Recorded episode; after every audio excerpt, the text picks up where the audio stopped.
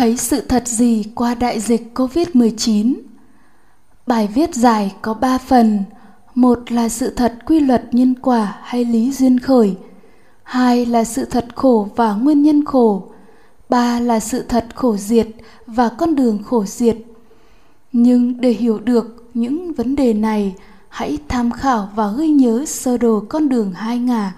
Đó là con đường hai ngả tám tà, bát tà đạo và tám chánh bát chánh đạo. Chính vì con đường hai ngã này mà trong kinh điển có lưu truyền bài kệ đường này đến thế gian, đường kia đến niết bàn, tỳ kheo đệ tử Phật phải hiểu biết rõ ràng. Một, thấy biết đúng sự thật định luật nhân quả hay định lý duyên khởi. Mọi sự việc đang xảy ra đều do hai nhân tương tác mà phát sinh – cuộc sống nhân loại trong mùa đại dịch không còn vận hành như trước, gần như tất cả đã đổi thay. Sản xuất và tiêu thụ đình trệ, các chuỗi cung ứng đình trệ, giao thương buôn bán đình trệ. Đa số máy bay, tàu thuyền không hoạt động, đa phần các nhà máy đóng cửa, khách sạn, nhà hàng, quán bar đóng cửa, các lễ hội vui chơi giải trí tạm hoãn, nhiều nước đóng cửa biên giới quốc gia học sinh không đến trường, công nhân không đến công xưởng, đám tang không có người đưa, nỗi hoảng sợ lan tràn mọi xứ sở, mọi tầng lớp. Hiểu biết sai sự thật, những sự việc đang xảy ra như vậy do đâu hay do nhân nào mà quả xảy ra như vậy? Đương nhiên, đa phần nhân loại sẽ trả lời, nguyên nhân của sự việc này là do covid 19 COVID-19 là chủ nhân gây ra và điều khiển đại dịch này. Đây là câu trả lời theo hiểu biết đã được mặc định một nhân sinh một quả, theo kiểu không có lửa thì làm sao có khói, đã được lưu giữ trong bộ nhớ của tâm thức nhân loại. Câu trả lời theo kiểu một nhân sinh một quả như vậy có đúng với sự thật thực tại không? Phải thấy sự thật là không. Vậy sự việc đang xảy ra do nguyên nhân nào? Hiểu biết đúng sự thật. Quan sát đầy đủ ở mức độ vĩ mô, quan sát thô sẽ thấy rằng covid-19 chỉ là một tác nhân và tác nhân đó phải tương tác hay tiếp xúc với một tác nhân nữa là con người mới là nguyên nhân làm phát sinh các sự việc trên. Nghĩa là hai tác nhân là covid và con người tiếp xúc nhau hay tương tác với nhau là nguyên nhân phát sinh các kết quả trên nếu COVID-19 xuất hiện trên sao hỏa, không tiếp xúc được với con người trên quả đất, thì đời sống nhân loại sẽ không bị đảo lộn như đại dịch đang xảy ra. Không những kết quả phát sinh tùy thuộc cả hai nhân mà còn tùy thuộc vào mức độ tương tác của hai nhân ấy. Như lúc đầu COVID-19 mới tương tác với người Trung Quốc ở Vũ Hán, thì người Mỹ và châu Âu đang còn coi thường dịch bệnh nhưng khi nó tương tác với con người châu Âu và Mỹ thì làn sóng hoảng loạn đã bao trùm thế giới. Đại dịch phát sinh do hai nhân tương tác như vậy nên nó có hai tánh chất. Một là hai nhân Covid và con người tương tác thì phát sinh đại dịch và đến một thời gian nào đó, có thể là khi mùa hè đến, hai nhân không còn tương tác với nhau thì đại dịch sẽ diệt sự kiện đại dịch sinh lên rồi chắc chắn sẽ diệt đi trong thời gian tới. Nó không tồn tại vĩnh viễn, nên nó có tánh chất vô thường. Hai là, hai tác nhân tương tác với nhau mới làm phát sinh kết quả. Hai nhân ấy bình đẳng với nhau. Không có cái này là chính, không có cái kia là phụ. Không có cái này là chủ nhân, chủ sở hữu điều khiển cái kia. Quan hệ giữa COVID-19 và con người là hai nhân bình đẳng như vậy, không có cái nào điều khiển được cái nào, không có cái nào là chủ nhân của cái nào. Và kết quả do hai nhân bình đẳng ấy tương tác với nhau nên không có nhân nào là chủ nhân sở hữu, điều khiển được kết quả theo ý muốn của nó. Vì vậy, sự kiện đang xảy ra trong đời sống nhân loại trong đại dịch không có ai, không có cái gì là chủ nhân. Không có ai, không có cái gì điều khiển đại dịch. Bởi covid 19 không phải là chủ nhân, không phải là tác giả. Và con người cũng không phải là chủ nhân, không phải là tác giả gây ra đại dịch. Qua đây hiểu biết đúng sự thật rằng, các sự kiện đang xảy ra, không có chủ nhân sở hữu, không có chủ nhân điều khiển các sự kiện đó hay các sự vật hiện tượng đều vô chủ, vô sở hữu. Nghĩa là tất cả mọi sự vật hiện tượng, vật chất và tinh thần. Không có ai, không có ông a bà b nào là chủ nhân sở hữu, làm ra, điều khiển nó. Cũng đồng nghĩa, không có cái ta, cái tôi hay một bản ngã nào là chủ nhân sở hữu, điều khiển các sự vật hiện tượng. Thuật ngữ phật học gọi tính chất vô chủ sở hữu này của các pháp là vô ngã. Các sự kiện đang xảy ra trong mùa dịch đã chứng minh cho tính chất vô chủ, vô sở hữu, nghĩa là không một ai có thể làm chủ, điều khiển được các sự vật hiện tượng. Các guồng máy sản xuất ngừng chạy, các giao dịch bị hủy bỏ, các kế hoạch được hoạch định một cách chắc chắn bị đổ vỡ, đời sống bị đảo lộn mà không một cá nhân không một tổ chức quốc gia hoặc quốc tế nào có thể làm chủ điều khiển được Năm 2019, mọi việc đang trôi chảy, cả thế giới đang trong đỉnh cao của sự phát triển. Nhưng bỗng nhiên đại dịch xảy ra, mọi thứ bị đảo lộn mà không một cá nhân, một tổ chức quốc gia, quốc tế nào làm chủ điều khiển được theo ý muốn con người. Sự thật thực tại là vô chủ sở hữu, không có chủ nhân sở hữu, đã chứng minh cho hiểu biết của nhân loại là sai lạc, là vô minh, là tà kiến.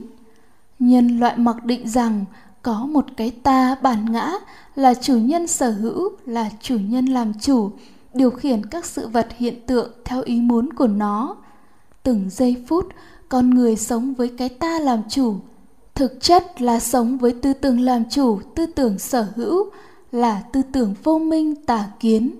đó là tư tưởng làm chủ thế giới làm chủ xã hội làm chủ hạnh phúc tương lai làm chủ gia đình tiền bạc làm chủ thân tâm làm chủ công việc làm chủ kế hoạch nhân sự làm chủ cảm xúc quản trị cảm xúc làm chủ nghiệp làm chủ sinh giả bệnh chết chính vì nhân loại đang sống với tư tưởng làm chủ tư tưởng sở hữu trái ngược với sự thật vô chủ, vô sở hữu, nên đời sống của họ mâu thuẫn, xung đột với sự thật thực tại, nên họ sống trong sầu bi khổ não. Quan sát vi tế với mọi sự vật hiện tượng thì sẽ thấy biết như thật quy luật nhân quả hay lý duyên khởi. Các sự vật hiện tượng cho dù là vật chất hay tinh thần, sắc hay danh đều do hai nhân tương tác tiếp xúc rồi cùng diệt mới phát sinh một hay nhiều quả. Vì vậy, các sự vật hiện tượng, các pháp đều có tánh chất vô thường, vô chủ sở hữu, vô ngã. Thấy biết như thật lý duyên khởi, thì sẽ thấy biết ngay rằng trong đại dịch, sự kiện kẻ phàm phu phải chịu đựng khổ, bậc thánh hữu học và vô học không phải chịu đựng khổ, cũng xảy ra theo quy luật duyên khởi.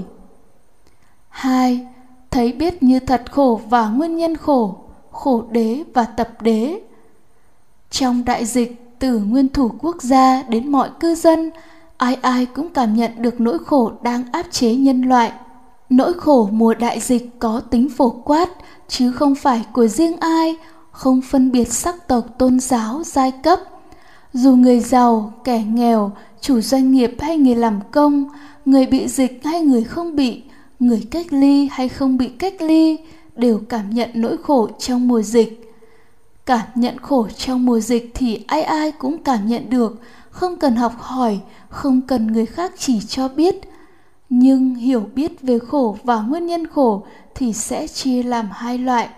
Một là hiểu biết sai sự thật về khổ và nguyên nhân khổ, được gọi là vô minh, tà kiến của phạm phu. Hai là hiểu biết đúng sự thật về khổ và nguyên nhân khổ được gọi là minh chánh kiến của bậc thánh a hiểu biết sai sự thật khổ và nguyên nhân khổ nhân loại cho rằng mọi nỗi khổ trong mùa dịch mà con người phải chịu là do Covid-19 gây ra. Vì Covid-19 mà cuộc sống nhân loại bị đảo lộn, mọi hoạt động mang đến niềm vui hạnh phúc bị đình trệ. Ai ai cũng thấy rõ ràng mọi nỗi khổ trong mùa đại dịch là từ Covid-19 mà đến với con người. Nguyên nhân khổ là do Covid-19 gây ra, những hoàn cảnh khó khăn tồi tệ mang đến khổ cho con người nhiều người còn đưa ra quan điểm là nỗi khổ mà con người gánh chịu là do đấng toàn năng trừng phạt những lỗi lầm của loài người luật nhân quả trừng phạt loài người dạy cho nhân loại một bài học vân vân bằng cách tạo ra Covid-19 và dùng nó làm phương tiện trừng phạt loài người. Đây là hiểu biết mà cả nhân loại đã mặc định khổ và nguyên nhân khổ từ thế giới bên ngoài, thế giới ngoại cảnh mà đến với con người. Và vì hiểu biết đã được mặc định khổ và nguyên nhân khổ từ thế giới ngoại cảnh mà đến với con người, nên khi cảm nhận khổ, ai cũng oán trời trách đất, trách mắng cái này cái kia, tức giận cái này cái kia, đổ lỗi cho người này người kia, thậm chí nhiều người còn đi xa hơn nữa, truy kết cho tổ chức này hay tổ chức kia, đất nước này hay đất nước kia, chế độ này hay chế độ kia đã làm ra Covid-19, gây ra nỗi khổ này cho nhân loại. B. Hiểu biết đúng sự thật khổ và nguyên nhân khổ. Trước tiên phải thấy biết như thật lý duyên khởi, để thấy biết như thật các pháp vô thường, vô chủ sở hữu, vô ngã, thì sẽ thấy biết như thật khổ do duyên khởi, nên khổ không sẵn có, không thường hằng, không thường trú nơi thế giới ngoại cảnh, mà phải quan sát để thấy biết như thật, khổ phát sinh nơi nội tâm và nguyên nhân khổ là nội tâm chứ không phải thế giới ngoại cảnh. Khổ không có nơi Covid-19 và nguyên nhân khổ không phải do Covid-19 gây nên. Trước tiên hãy quan sát sự thật đang xảy ra trong cuộc sống.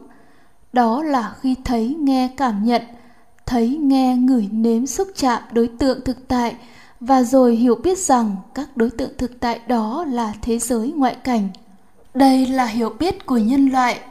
Đối tượng đó đẹp hay xấu, thơm hay thúi, ngon hay dở, cứng hay mềm, tốt hay xấu, thiện hay ác, nguy hiểm hay an toàn.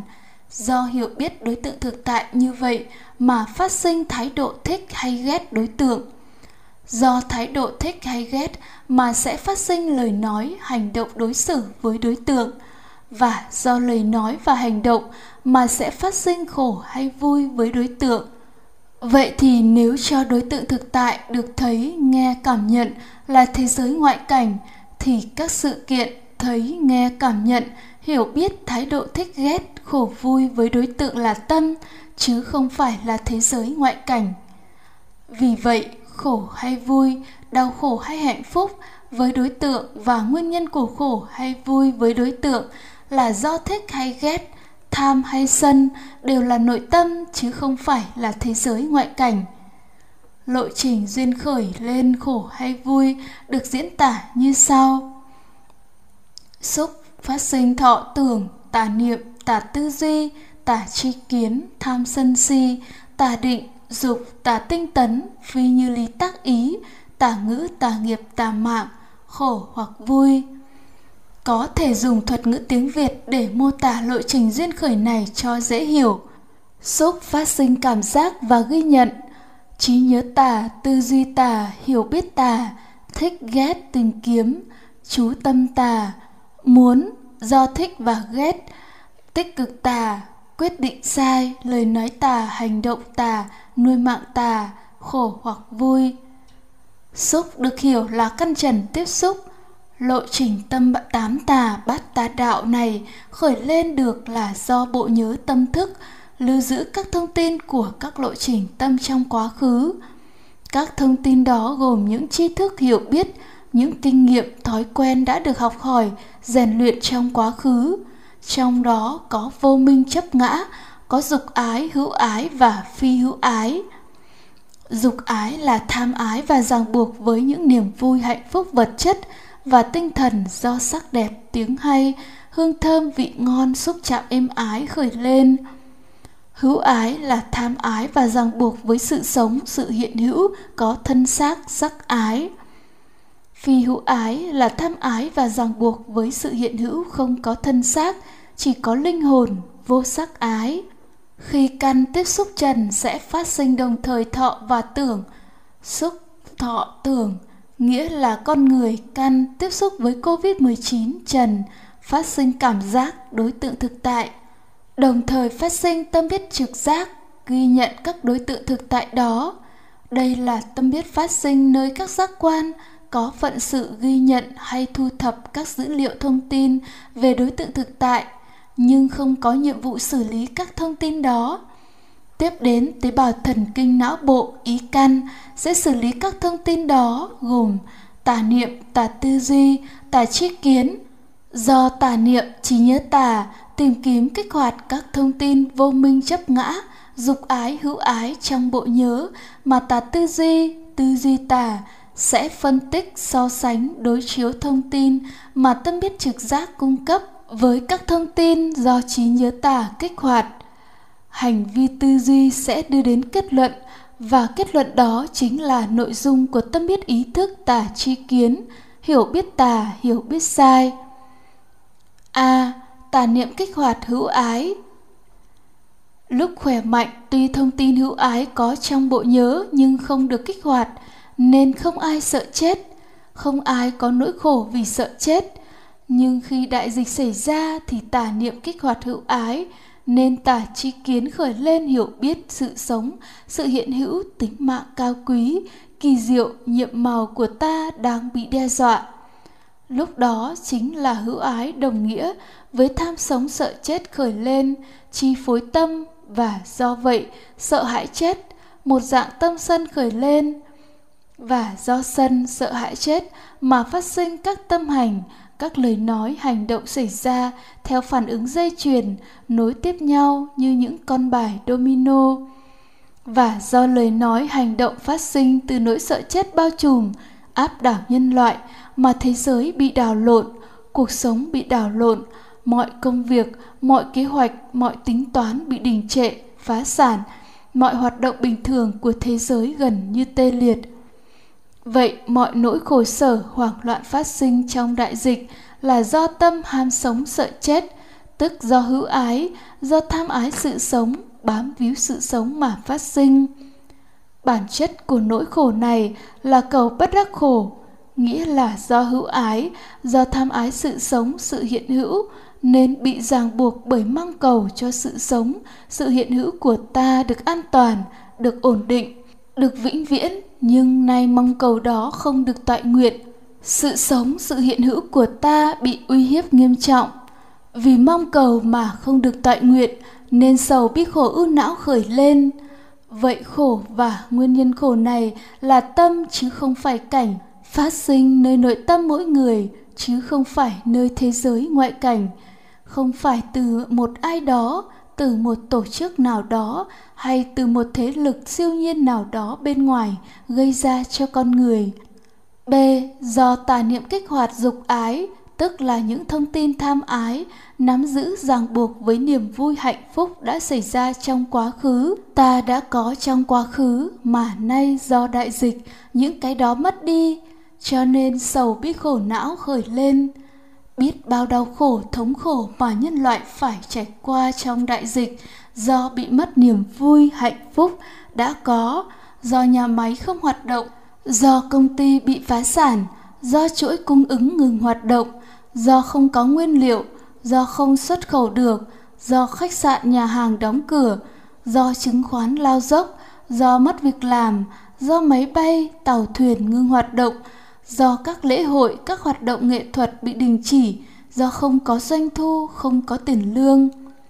Đối với người bị bệnh, do yêu thích trạng thái khỏe mạnh mà ràng buộc với trạng thái khỏe mạnh, nên khi bị dịch bệnh, trạng thái khỏe mạnh bị mất đi, thì lúc đó sầu bi khổ não khởi lên là do bị mất trạng thái khỏe mạnh, mất hạnh phúc.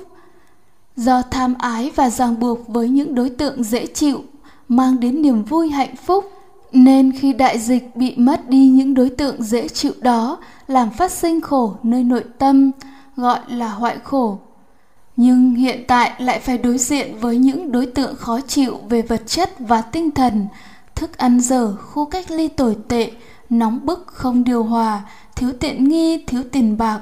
Nên sân tức tối giận dữ khởi lên. Sân này là một biến thể của tham ái và do sân sẽ phát sinh sầu bi khổ não, gọi là khổ khổ. Riêng đối với người bị bệnh, trên thân xuất hiện các cảm giác đau nhức, khó chịu, thì sân khởi lên và do vậy khổ khởi lên. Trong mùa dịch không đi làm, không ra khỏi nhà vì giới nghiêm, vì bị phong tỏa nên cha mẹ, con cái gần gũi nhau nhiều hơn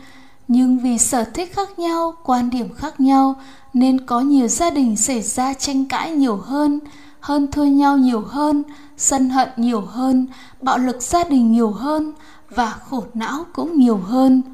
Do tham ái và ràng buộc với các đối tượng dễ chịu, nên khi đại dịch xảy ra, các đối tượng dễ chịu mất đi, nên hiện tại phải đối diện với đối tượng khó chịu hoặc đối tượng trung tính, không dễ chịu cũng không khó chịu nếu là đối tượng khó chịu thì sân khởi lên và phát sinh khổ khổ như đã nói trên. Còn đối diện với đối tượng trung tính thì không tham, không sân, nhưng sẽ đi tìm một đối tượng dễ chịu để thay thế đối tượng trung tính. Hành vi này thuật ngữ phật học gọi là si, và do si mà sầu bi khổ não khởi lên. Loại khổ do si làm phát sinh gọi là hành khổ. Tham và hoại khổ do tham khởi lên sân và khổ khổ do sân khởi lên là thô, nên dễ dàng quan sát và thấu hiểu. Nhưng si và hành khổ do si khởi lên rất vi tế, rất khó quan sát, rất khó thấu triệt. Bài viết này chỉ đề cập một vài chi tiết về si và hành khổ do si khởi lên trong mùa dịch. Mùa dịch bệnh, mọi việc gần như tê liệt, giao tiếp ít đi, công việc ít đi di chuyển ít đi, phải ở yên một chỗ, đặc biệt là những người bị cách ly. Và đó là trạng thái trung tính, không dễ chịu cũng không khó chịu. Và lúc đó xuất hiện tâm lý nhàm chán. Lúc đó tâm si khởi lên, đưa đến suy nghĩ, tìm kiếm niềm vui để thay thế tình trạng trung tính, nhàm chán hiện tại. Nếu không có dịch thì có thể đi chơi, ăn uống, gặp bạn bè trò chuyện, hay chỉ cần xách xe chạy một vòng là giải tỏa được tâm lý đó nhưng nay đang cách ly thì không thể cho nên càng tù túng hơn có người không biết làm gì phải đưa túi gạo 5 ký ra đếm xem bao nhiêu hạt để giết thời gian. Trong cuộc sống nếu phải ăn mãi món đó, cho dù lúc đầu rất ngon, rồi cũng đến lúc nhàm, trung tính. Cũng y như vậy, trong đại dịch kể cả truy cập Internet để tìm kiếm niềm vui, giải trí trong đó rồi cũng sẽ nhàm, trung tính. Và tâm si lại suy nghĩ tìm kiếm một cái gì hay hơn để thay thế Tâm si khởi lên chính là mong cầu tìm kiếm niềm vui để thay thế tình trạng trung tính, nhàm chán trong hiện tại. Nhưng không thỏa mãn được mong cầu ấy trong mùa dịch nên sầu bi khổ não khởi lên. Khổ này gọi là hành khổ và là nỗi khổ này rất ghê gớm, nỗi khổ của mất tự do, nỗi khổ tủ túng mà ai cũng cảm nhận rõ ràng. Nhưng nỗi khổ trong mùa dịch do dục ái được kích hoạt bao gồm tham sân si, bản chất cũng là cầu bất đắc khổ là mong cầu mà không được nên nó là tâm chứ không phải cảnh. Nó phát sinh từ nội tâm mỗi người chứ không phải từ covid 19 không phải từ một tổ chức một cá nhân nào đó trên thế giới ngoại cảnh mà đến với con người. Tóm lại những nỗi khổ mà con người cảm nhận trong mùa dịch phát sinh từ nội tâm mỗi người, và nguyên nhân khổ là hữu ái và dục ái được lưu giữ trong bộ nhớ tâm thức được kích hoạt. Đặc biệt là hữu ái, tham ái sự hiện hữu, tham ái sự sống khi được kích hoạt trong đại dịch này đã làm cho nhân loại khổ sở, điêu đứng. Lịch sử nhân loại đã trải qua nhiều biến cố, nhiều khổ đau hoảng loạn do suy thoái kinh tế do thiên tai nhưng nỗi khổ không ghê gớm như lần này vì lúc đó chỉ có dục ái được kích hoạt và hữu ái chỉ bị kích hoạt lẻ tẻ. Trong đại dịch này, khi hữu ái được kích hoạt đồng loạt trên phạm vi toàn thế giới thì hậu quả của nó là những phản ứng dây chuyền làm tê liệt cả thế giới. Đa phần người học Phật chỉ mới thấy một phần nhỏ dục ái chi phối và làm phát sinh khổ trong đời sống nhân loại mà ít ai thấu suốt được hữu ái, sắc ái, trong đó bao gồm cả phi hữu ái, vô sắc ái, chi phối và làm phát sinh nỗi khổ còn kinh khủng hơn rất nhiều so với dục ái. Đại dịch cho thấy cái mà nhân loại chân quý nhất là tính mạng, không có gì trên đời này quan trọng hơn tính mạng. Ví như có một người có một ngàn tỷ đô la tài sản nhưng phát hiện đang bị ung thư gan giai đoạn cuối, chỉ còn một tháng nữa sẽ chết và giả sử có một ai đó có phương thuốc kỳ diệu chữa khỏi căn bệnh, trả lại sự sống nhưng phải trả cả ngàn tỷ đô la, phải trả bằng toàn bộ tài sản thì anh ta sẽ chấp nhận liền. Hữu ái ghê gớm hơn dục ái, nên nỗi khổ do hữu ái gây nên cũng ghê gớm hơn rất nhiều nỗi khổ do dục ái gây nên. Đặc biệt là nỗi khổ của tái sanh, của sinh tử luân hồi. Sự thật là trong tất cả nỗi sợ của con người thì nỗi sợ chết là kinh khủng nhất, bao trùm hết tất cả. Nếu nỗi sợ chết chấm dứt thì những nỗi sợ khác không còn đáng kể. Đương nhiên, những thuyết minh này nhằm minh chứng một sự thật, khổ và nguyên nhân khổ không có sẵn, không luôn luôn có nơi thế giới ngoại cảnh mà khổ thuộc về tâm, phát sinh nơi nội tâm. Nguyên nhân khổ là tham ái, bao gồm dục ái, hữu ái và phi hữu ái cũng phát sinh từ nội tâm. Nhưng đây mới chỉ là yếu tố cần mà chưa có yếu tố đủ để xác quyết vấn đề để có đủ yếu tố cần và đủ xác quyết vấn đề trên thì hãy quan sát diệt đế và đạo đế trong mùa dịch. 3. Thấy biết sự thật khổ diệt và con đường khổ diệt, diệt đế và đạo đế. Tương tự khổ đế và tập đế sẽ có hai loại hiểu biết về khổ diệt và con đường khổ diệt. A. Hiểu biết sai sự thật khổ diệt và con đường khổ diệt nhân loại đã mặc định khổ và nguyên nhân khổ từ thế giới ngoại cảnh mà đến với con người và cũng mặc định rằng khổ diệt là khi có được, làm chủ được hạnh phúc. Mà hạnh phúc thì sẵn có, luôn luôn có, thường hàng thường trú nơi thế giới ngoại cảnh. Trong sắc đẹp tiếng hay, hương thơm vị ngon xúc chạm êm ái. Vì vậy, con đường đưa đến khổ diệt là thay đổi thế giới ngoại cảnh thay đổi hoàn cảnh sống. Nghĩa là khổ tập diệt đạo thuộc về thế giới ngoại cảnh. Từ cổ chí kim trong lịch sử nhân loại và các tôn giáo đều có một cách thức duy nhất để hết khổ là khám phá thế giới để thay đổi thế giới, thay đổi hoàn cảnh sống. Bây giờ cũng vậy, nhân loại hiểu biết mặc định rằng khi nào mà covid-19 chấm dứt bị tiêu diệt cuộc sống trở lại bình thường như xưa thì khổ bị diệt, hết khổ. Và con đường hay cách thức làm cho khổ diệt là khám phá, phát minh các phương tiện, các loại thuốc, các loại vaccine để tiêu diệt vô hiệu COVID-19. Vì vậy, trong giây phút này cho đến khi tìm ra vaccine tiêu diệt hết COVID-19, nhân loại sống trong tình trạng chịu đựng khổ và chờ đợi hết khổ. Nghĩa là chịu đựng khổ trong giây phút hiện tại và chờ đợi hy vọng chấm dứt khổ trong tương lai.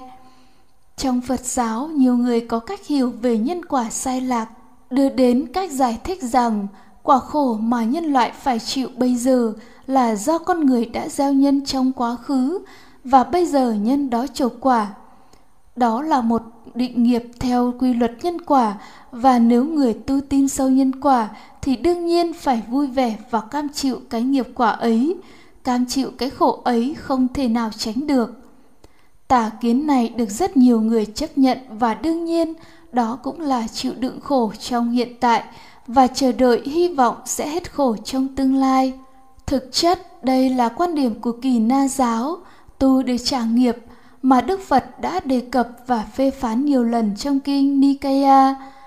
Cũng có tà kiến cho rằng COVID-19 là những linh hồn hung hãn, sân hận, giết chết con người là do quá khứ nó là các sinh linh đã bị con người tàn ác, giết chết, ăn thịt trong quá khứ, nên bây giờ phải khởi lòng từ bi thương xót nó, hồi hướng công đức cho nó được vãng sanh Tây Phương cực lạc, thì lúc đó sẽ hết dịch. Rồi sẽ đến một ngày Covid-19 sẽ chấm dứt, đại dịch sẽ chấm dứt, thế giới sẽ thay đổi vì tất cả mọi sự vật hiện tượng đều vô thường, không tồn tại mãi mãi. Nhưng con người sẽ không hết khổ, mà chỉ đổi cái khổ của dịch bệnh này, lấy khổ khác mà thôi. Lịch sử nhân loại đã minh chứng cho điều đó, nghĩa là nếu so thế giới hôm nay với 10.000 năm trước, 1.000 năm, 100 năm hay 10 năm trước thì đã thay đổi rất nhiều. Hiện đại văn minh giàu có hơn rất nhiều, nhưng con người thì không hết khổ mà chỉ thay đổi nỗi khổ này bằng một nỗi khổ khác mà thôi. Vì sao vậy? Vì con người đã hiểu sai về khổ và nguyên nhân khổ, nên cũng đã hiểu sai về khổ diệt và con đường khổ diệt. Vốn khổ và nguyên nhân khổ thuộc về nội tâm lại đi tìm khổ diệt và con đường khổ diệt nơi thế giới ngoại cảnh. B. Hiểu biết đúng sự thật khổ diệt và con đường khổ diệt. Khi con người sáu căn tiếp xúc với COVID-19 sáu trần, có thể xảy ra nơi mũi lưỡi thân căn và có thể phát sinh kết quả là một trận ốm với các cảm giác khó chịu, khổ thọ nơi thân. Đây là một loại khổ phát sinh trong mùa dịch, cái khổ nơi thân, cái khổ thứ 19 trong 19 loại khổ. 18 loại khổ phát sinh nơi tâm do 18 ý hành. Khi COVID-19 tiếp xúc với mắt, tai, ý căn thì không phải tiếp xúc trực tiếp mà tiếp xúc gián tiếp – tiếp xúc với các hình ảnh âm thanh pháp trần có chứa thông tin COVID-19, không gây ra ốm đau, không làm phát sinh khổ thọ trên thân. Nhưng cả sáu loại tương tác của COVID-19 với sáu căn, mắt, tai, mũi, lưỡi, thân, ý này đều khởi lên lộ trình tâm tán tà, kích hoạt hữu ái, dục ái, phát sinh tham sân si, làm phát sinh 18 cái khổ nơi nội tâm, hoại khổ, khổ khổ, hành khổ, Đối với cái khổ thứ nhất,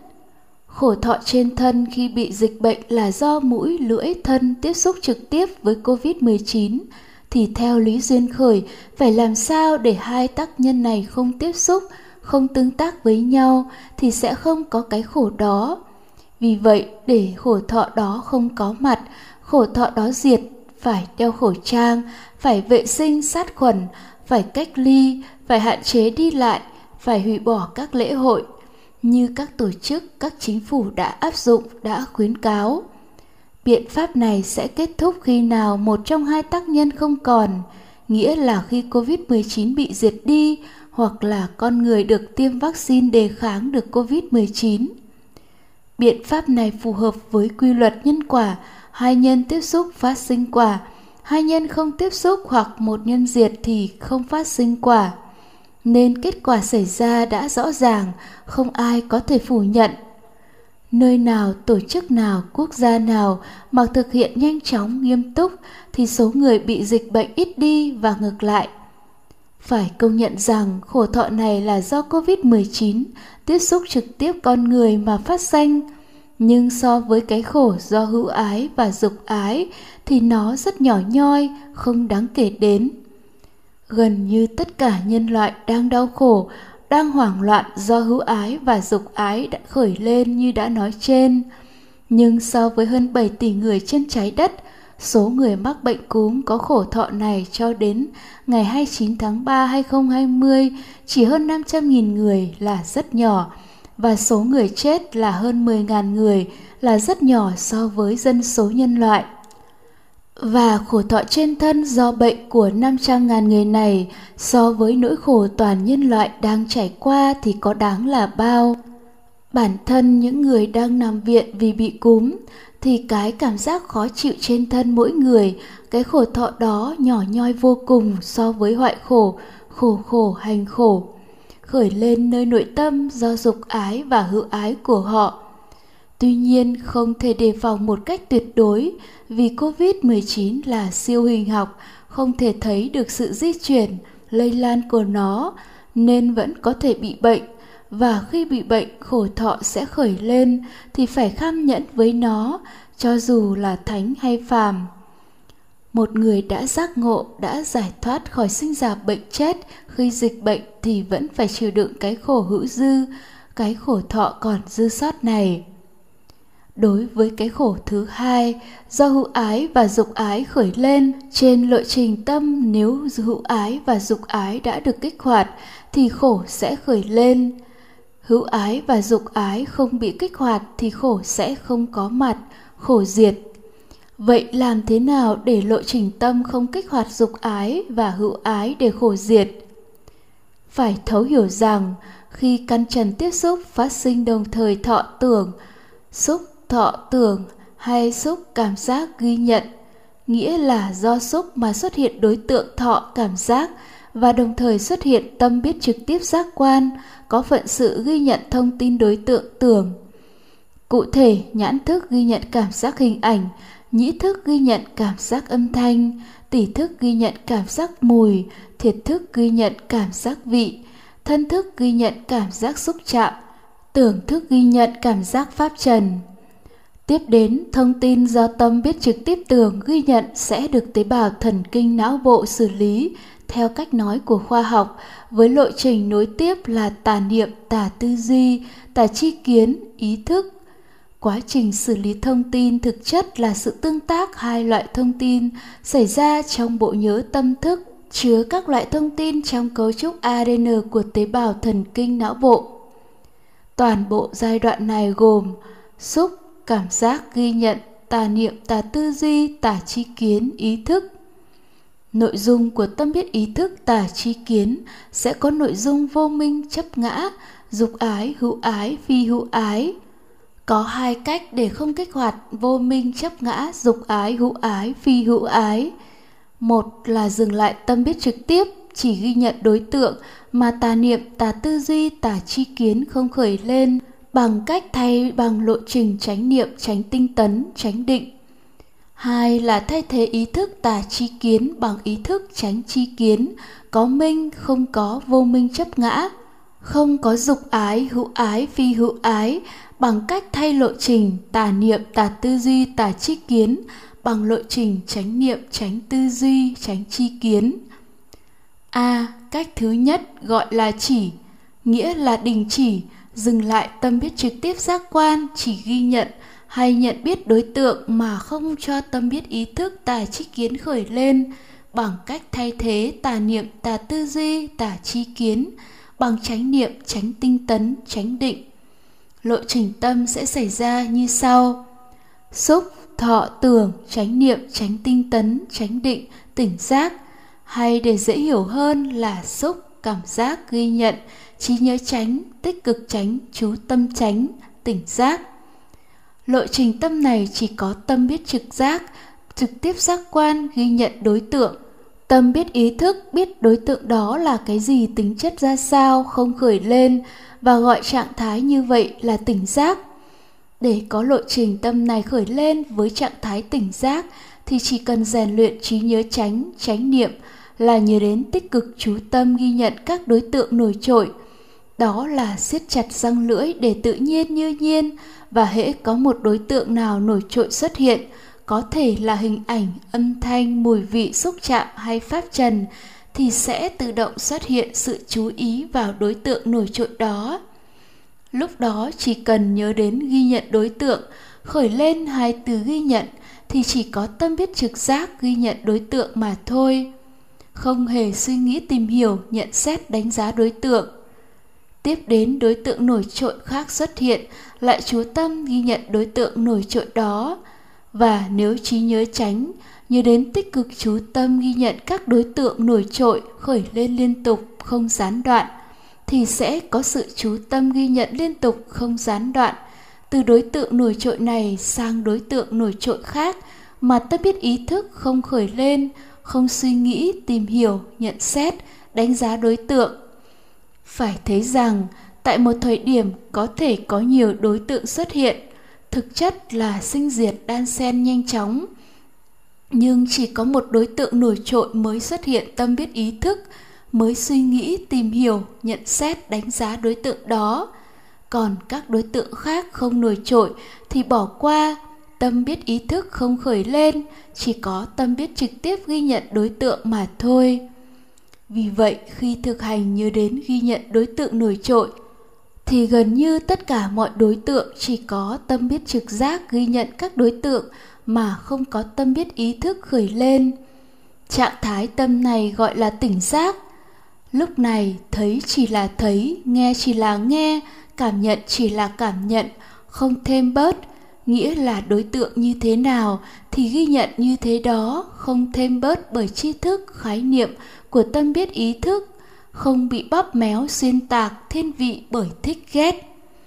Hành giả chứng nghiệm được tâm biết trực giác, gọi là tỉnh giác, không có khái niệm, không có ngôn từ, không có phân biệt, vô niệm, vô ngôn, vô phân biệt trong đó, vô niệm là không có khái niệm khổ vui, đẹp xấu, ngon dở, thiện ác, thuận nghịch, không gian, thời gian, đặc biệt là không có khái niệm thời gian. Vì an trú tỉnh giác, vô niệm, vô ngôn, vô phân biệt, tâm biết ý thức không khởi lên, nên không có tư tưởng, không có suy nghĩ, tìm hiểu, nhận xét, đánh giá đối tượng.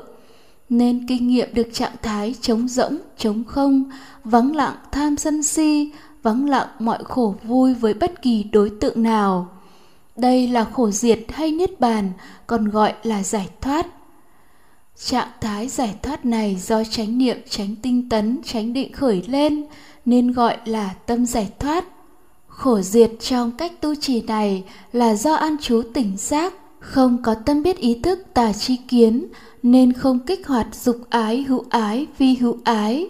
sự thực hành trí nhớ tránh chánh niệm này trong tứ niệm xứ là chánh niệm về thân, gọi tắt là niệm thân, và lộ trình tâm gọi tắt là chánh niệm tỉnh giác. Và đây là một lối sống lối sống chánh niệm tỉnh giác. Sự thực hành chánh niệm nhớ đến tích cực chú tâm ghi nhận các đối tượng nổi trội, phải thực hành trong mọi tư thế, phải thực hành trong mọi tư thế khi tọa thiền thiền hành và mọi sinh hoạt, mọi công việc hàng ngày trong cuộc sống. Phải thực hành cho được liên tục từ khi thức dậy buổi sáng mai cho đến khi lên giường đi vào giấc ngủ vào buổi tối. Lối sống này là lối sống thích nghi với mọi đối tượng. Không thích ghét, không dính mắc ràng buộc, không khổ vui với bất kỳ một đối tượng nào, với bất kỳ một công việc gì trong đời, với bất kỳ một hoàn cảnh nào cho dù đại dịch hay không đại dịch, cho dù đông vui hay vắng vẻ, cho dù cách ly hay không phải cách ly, cho dù bị bệnh hay không bị bệnh, cho dù giàu hay nghèo, cho dù ăn uống cao lương mỹ vị hay chỉ có cơm với muối, đi bộ hay đi xe, bất kỳ một hoàn cảnh, bất kỳ đối tượng nào, kể cả tính mạng đang bị đe dọa, nếu nhớ đến ghi nhận các đối tượng nổi trội thì nội tâm sẽ trống rỗng chống không mọi lo lắng, sợ hãi, mọi toan tính, suy nghĩ, mọi khổ đau. Người đó sẽ chứng ngộ khổ chấm dứt ngay bây giờ và tại đây. Khi đang trong đại dịch, không phải chịu đựng và chờ đợi hy vọng hết dịch mới hết khổ như đa phần nhân loại. Sống với chánh niệm nhớ đến tích cực chú tâm ghi nhận các đối tượng nổi trội thì sẽ làm tốt công việc của mình, không xen vào việc người khác, không lo lắng việc của trời đất nghĩa là chú tâm vào công việc của mình không sao nhãng, không thích ghét, làm với tránh định có tích cực, vui và thoải mái. Nên khi đánh răng rửa mặt, tắm rửa, nấu ăn, lau nhà, chăm sóc con cái, làm đồng áng, công xưởng, văn phòng,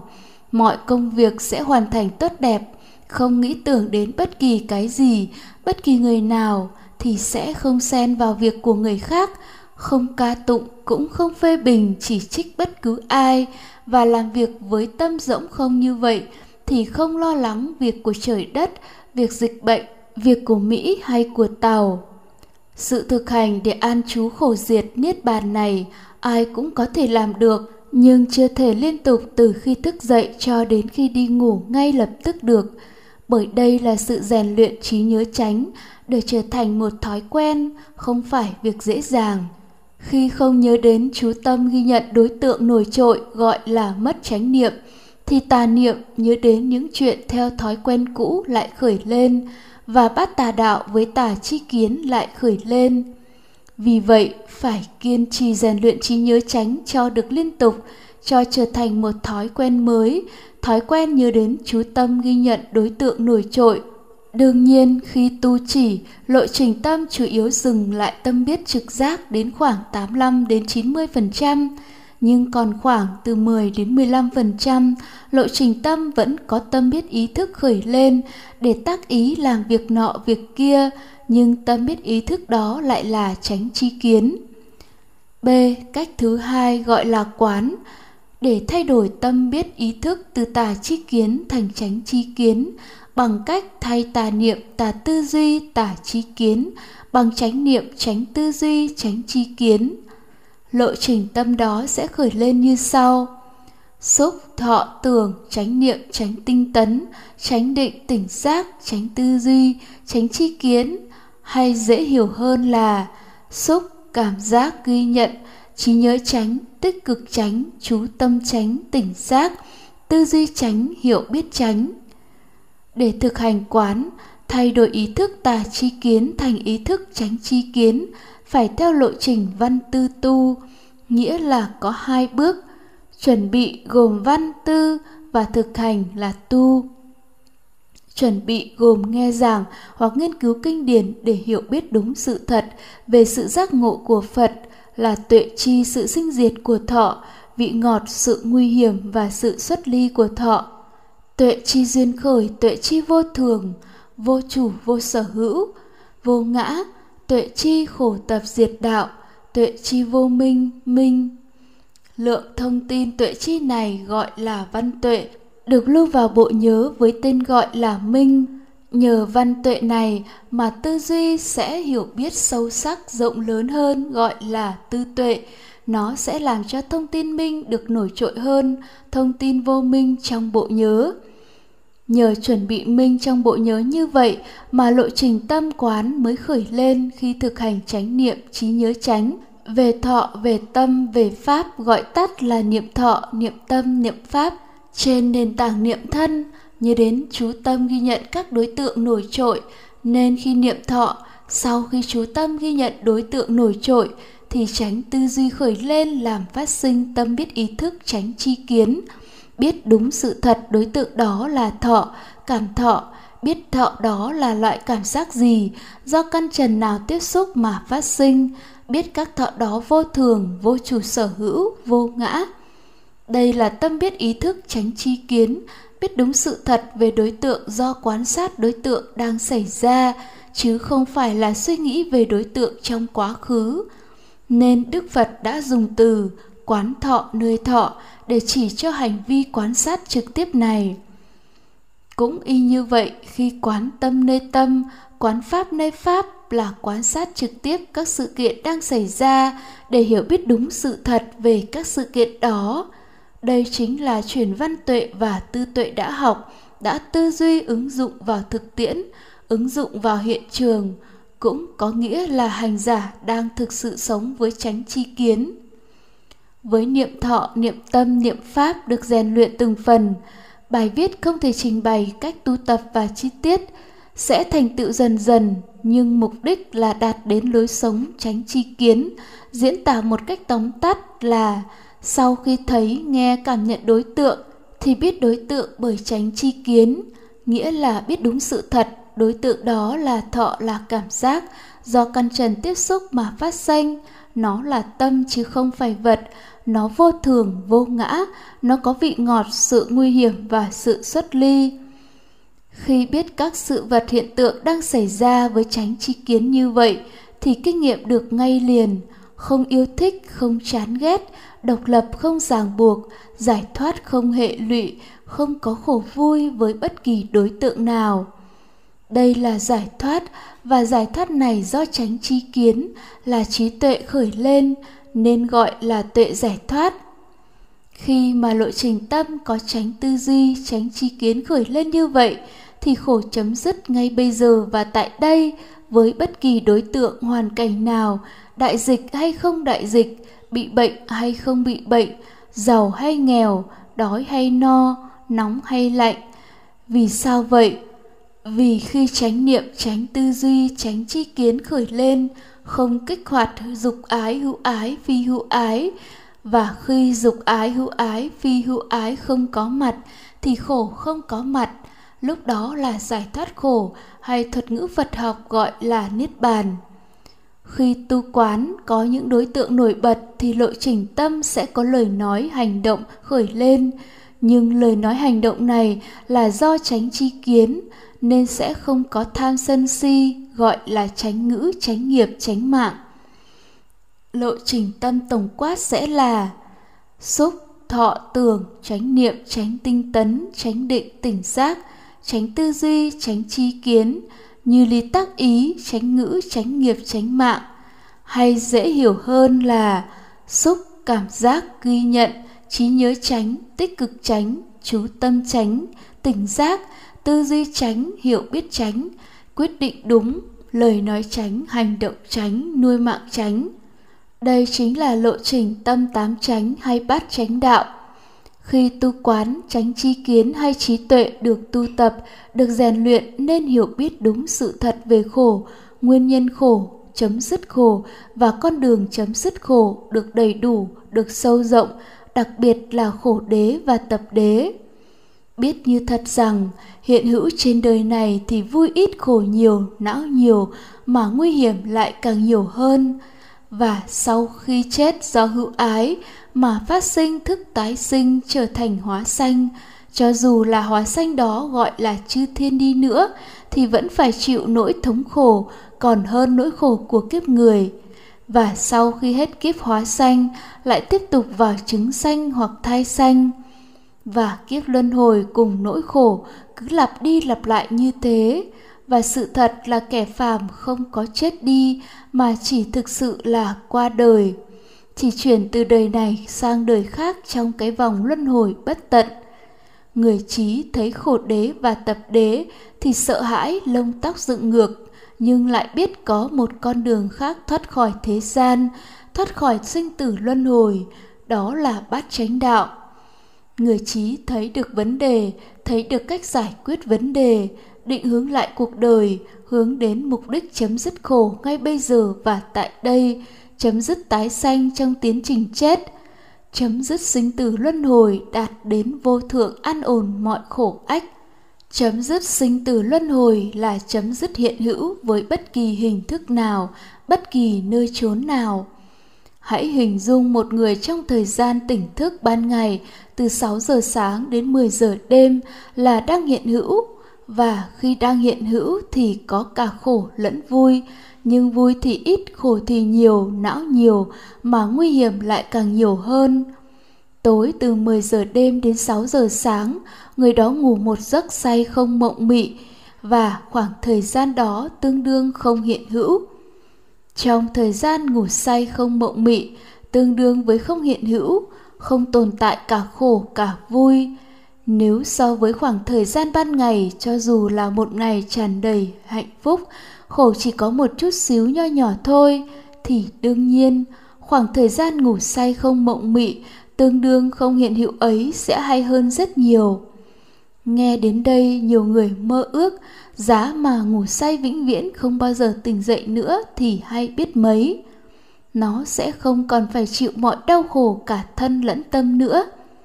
Hình dung một người giác ngộ khi chết, gọi là nhập diệt chấm dứt sinh tử luân hồi, chấm dứt hiện hữu, cũng tương tự như ngủ say không mộng mị.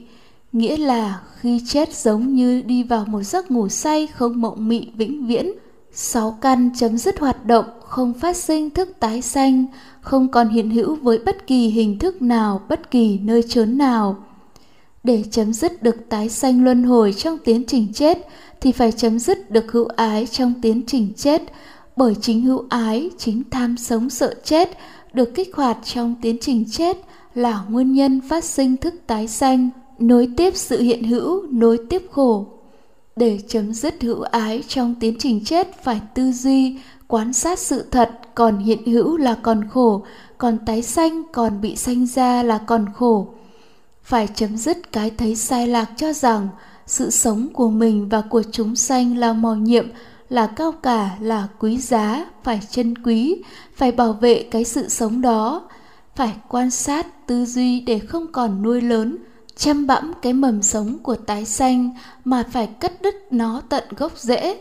Giống như có một cây lớn phải chặt nó xuống, phải đào lên mọi rễ cái, rễ con, nhặt nhạnh hoa quả, cành lá phải cưa ra thành từng khúc, chẻ nhỏ ra, phơi khô, đem đốt đi và giải cho đó xuống dòng nước chảy, thì cái cây đó không còn tái xanh được nữa. Người trí biết rõ đích đến là như vậy quyết tâm đây là kiếp sống cuối cùng, sau kiếp sống này không còn kiếp sống nào nữa. Hàng ngày tu tập chỉ và quán, đặc biệt là tiến trình chết thì sẽ không còn tham sống sợ chết, không còn sợ hãi dịch bệnh, không hề sợ hãi khi bị dịch cúm cũng như bất kỳ một bệnh nan y nào. Người đó sẽ đón nhận cái chết do bất kỳ lý do gì như là một cơ hội giải thoát tối hậu, vô thượng an ổn thoát khỏi mọi khổ ách. Như vậy, lộ trình tâm tám tránh khởi lên do tu chỉ hoặc tu quán, hoặc là chỉ quán đan sen, chỉ quán đồng tu, và kết quả là an trú tâm giải thoát, tuệ giải thoát. Khi một người sống với lộ trình tâm bát tà đạo, sống với tâm biết ý thức tả trí kiến là sống với vô minh chấp ngã, sống với dục ái, hữu ái, phi hữu ái, sống với khổ và vui của thế giới ngoại cảnh, mặc định rằng khổ tập diệt đạo thuộc về thế giới bên ngoài. Khi người đó sống với lộ trình tâm bát chánh đạo, sống với tâm biết tỉnh giác và tâm biết ý thức tránh chi kiến là sống với tâm giải thoát, tuệ giải thoát, không còn khổ vui với thế giới ngoại cảnh. Người đó biết với trí tuệ khổ tập diệt đạo thuộc về nội tâm, chứ không phải thuộc thế giới bên ngoài.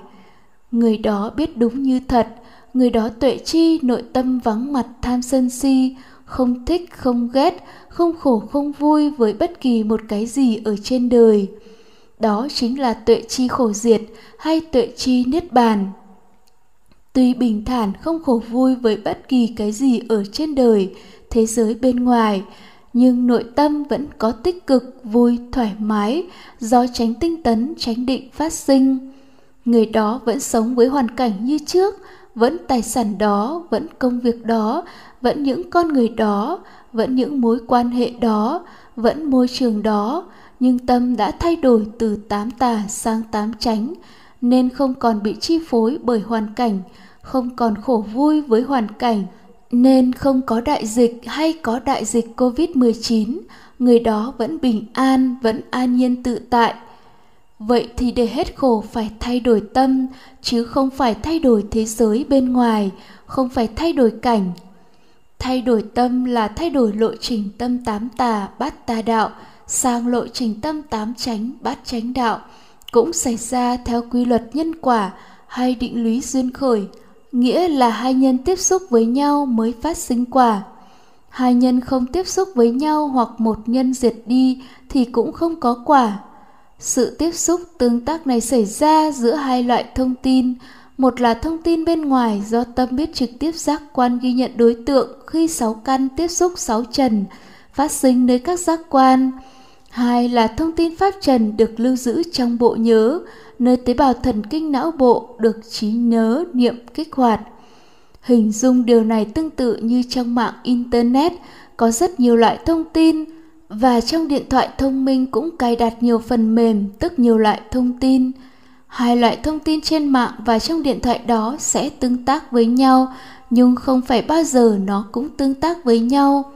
Hai nhân đó phải có duyên hay điều kiện mới tương tác được. Đó là khi bấm ứng dụng facebook trên điện thoại thì chỉ có thông tin facebook trong điện thoại tương tác được với thông tin facebook trên mạng, không tương tác được với các thông tin khác trên mạng nếu một người không có văn tuệ, không có thông tin minh lưu trong bộ nhớ, chỉ có duy nhất một loại thông tin vô minh, thì niệm sẽ kích hoạt thông tin vô minh. Vô minh chấp ngã, dục ái, hữu ái, phi hữu ái. Và kết quả là tà niệm khởi lên, và toàn bộ bát tà đạo sẽ tự động tuần tự khởi lên, theo quy luật duyên khởi như một lập trình đã cài đặt. Nếu một người có văn tuệ có minh trong bộ nhớ thì sẽ có hai khả năng một là thông tin bên ngoài tương tác với thông tin vô minh thì tà niệm khởi lên và bát tà đạo tuần tự khởi lên Hai là thông tin bên ngoài tương tác với thông tin minh thì chánh niệm khởi lên và bát chánh đạo sẽ tuần tự khởi lên theo quy luật duyên khởi. Đối với vị hữu học thì việc tu tập bát chánh đạo là ngăn chặn không cho thông tin bên ngoài tiếp xúc với thông tin vô minh để không cho bát tà đạo khởi lên. Tương tự như đeo khẩu trang cách ly không cho Covid-19 tiếp xúc với con người. Đây là thời kỳ thực hành chánh niệm để thông tin từ ngoài vào không tiếp xúc với thông tin vô minh trong bộ nhớ mà chỉ tiếp xúc với thông tin minh. Tuy một nhân là vô minh vẫn còn đó, nhưng không có xúc nên bát tà đạo không khởi lên, vô minh chấp ngã không khởi lên, tham sân si không khởi lên, phiền não không khởi lên. Nhưng đó chỉ là nhiếp phục không cho khởi lên, chứ chưa phải đoạn tận. Khi tránh chi kiến của vị hữu học được tu tập được làm cho viên mãn thì thông tin minh xóa thông tin vô minh trong bộ nhớ tâm thức thì sẽ xảy ra sự đột chuyển trong thẳm sâu tâm thức. Lúc này mới đoạn tận đó là quả a la hán là giải thoát tối hậu trở thành vô học đạo không còn phải học phải hành nữa tương tự như khi một nhân diệt thì không còn quả vô minh diệt thì không còn quả bát tà đạo nữa. Lúc này vô minh chấp ngã, tham sân si phiền não được đoạn tận, giống như Covid-19 diệt thì không còn phải đeo khẩu trang, không còn phải cách ly nữa. Kết luận Đại dịch rồi sẽ qua, cách ly 14 hay 21 ngày rồi sẽ qua, tất cả rồi sẽ qua, cho dù sự việc có tốt đẹp hay khắc nghiệt tới đâu đi nữa thì tất cả đều do duyên khởi nên đều vô thường vô chủ vô sở hữu. Nhưng sẽ có hai cách đi qua cho nhân loại lựa chọn. Cách thứ nhất là qua với lộ trình tâm bát tà đạo qua với lo lắng sợ hãi hoảng loạn đau khổ cách thứ hai là qua với tâm bát chánh đạo, với tâm giải thoát, tuệ giải thoát, bình an, tự tại bài học cho người trí, cho những ai muốn học hỏi khám phá sự thật, cho những ai muốn hết khổ là khi đại dịch Covid-19 xảy ra, đại trà trên toàn thế giới, thì có hai loại khổ chi phối đời sống nhân loại. Một là những người bị bệnh do tiếp xúc trực tiếp với Covid-19 sẽ có khổ thọ là những cảm giác khó chịu xuất hiện trên thân. Hai là nỗi khổ nội tâm do tham ái, hữu ái và dục ái. So sánh hai loại khổ này thì khổ thọ, cảm giác khó chịu nơi thân của người bệnh so với nỗi khổ nội tâm của họ do tham ái, do tham sống sợ chết, do mất đi những điều kiện sống tốt đẹp, do phải cách ly, do phải điều trị, do mất tự do tù túng, kinh khủng hơn rất nhiều. Đối với người không bị bệnh, đây là đa số nhân loại không có khổ thọ trên thân do không bị bệnh nhưng nỗi khổ nội tâm do tham ái, do hữu ái và dục ái là nỗi khổ khủng khiếp vẫn bao trùm nhân loại, tuy thân họ không bị bệnh. Tương tự như vậy, trong đời sống nhân loại xảy ra hàng ngày cũng có hai loại khổ. Một là khổ thọ, cảm giác khó chịu xuất hiện trên thân, do thân căn là một trong sáu căn tiếp xúc với thế giới ngoại cảnh mà phát sinh. Hai là khổ phát sinh nơi nội tâm do dục ái hữu ái và phi hữu ái. Nỗi khổ thứ nhất là khổ thọ trên thân do môi trường sống. So với nỗi khổ thứ hai do tham ái chỉ là một trên 19, chỉ sấp xỉ khoảng 5% toàn bộ nỗi khổ của con người. Nỗi khổ thứ nhất có thể chấm dứt được do thay đổi môi trường, thay đổi thế giới nhờ các phát minh khoa học, nhờ phát minh ra các loại thuốc, các loại vaccine nhờ tăng trưởng kinh tế. Nhưng nỗi khổ thứ hai, nỗi khổ chính căn bản chiếm đến 95% nỗi khổ con người thuộc về nội tâm thì chỉ có thay đổi tâm từ bát tà đạo sang bát chánh đạo mới chấm dứt được. Nhưng hiểu biết sai của nhân loại là toàn bộ nỗi khổ đều do thế giới ngoại cảnh gây ra, nên đa phần nhân loại từ cổ chí kim chỉ khám phá thế giới ngoại cảnh để thay đổi thế giới thay đổi hoàn cảnh sống để mong cầu hết khổ chứ không khám phá tâm để thay đổi tâm đương nhiên thay đổi thế giới cũng hết khổ nhưng chỉ hết được 5% nỗi khổ nên nếu một người thành đạt giàu có khỏe mạnh nổi tiếng đến đâu chăng nữa thì cũng chỉ chấm dứt được 5% nỗi khổ còn 95% nỗi khổ thì vẫn y nguyên. Và sự thật, hết được 5% nỗi khổ đó chỉ là tạm thời, bởi tất cả đều không chắc chắn, không vĩnh cửu, mà vô thường sinh diệt như đại dịch đã chứng minh. Bao nhiêu công sức, nỗ lực cố gắng nhằm đưa đến hết khổ, bỗng nhiên tan thành mây khói bởi đại dịch. Nếu một người thấu triệt và tu tập tứ thánh đế, khám phá và thay đổi tâm thì sẽ chấm dứt được 95 đến 99% nỗi khổ, còn dư sót một ít khổ thọ trên thân không đáng kể. Nhưng tránh chi kiến không phản đối khoa học, không phản đối thay đổi hoàn cảnh sống, không phản đối các tiện nghi, bởi nó đã phần nào giảm thiểu được nỗi khổ của nhân loại mà tránh chi kiến hiểu rằng phải làm các công việc đó hàng ngày bởi tâm bát chánh đạo, không có tham sân si thì sẽ hết khổ ngay khi đang làm. Nhưng đây lại là những điều sâu kín, khó thấy, khó chứng tịch tịnh mỹ diệu, vượt qua mọi tư duy lý luận suông. Tế nhị chỉ có người trí mới có khả năng lĩnh hội là pháp thiết thực hiện tại, đến để mà thấy chứ không phải đến để nhờ người khác thấy hộ, hay đến để thấy hộ người khác.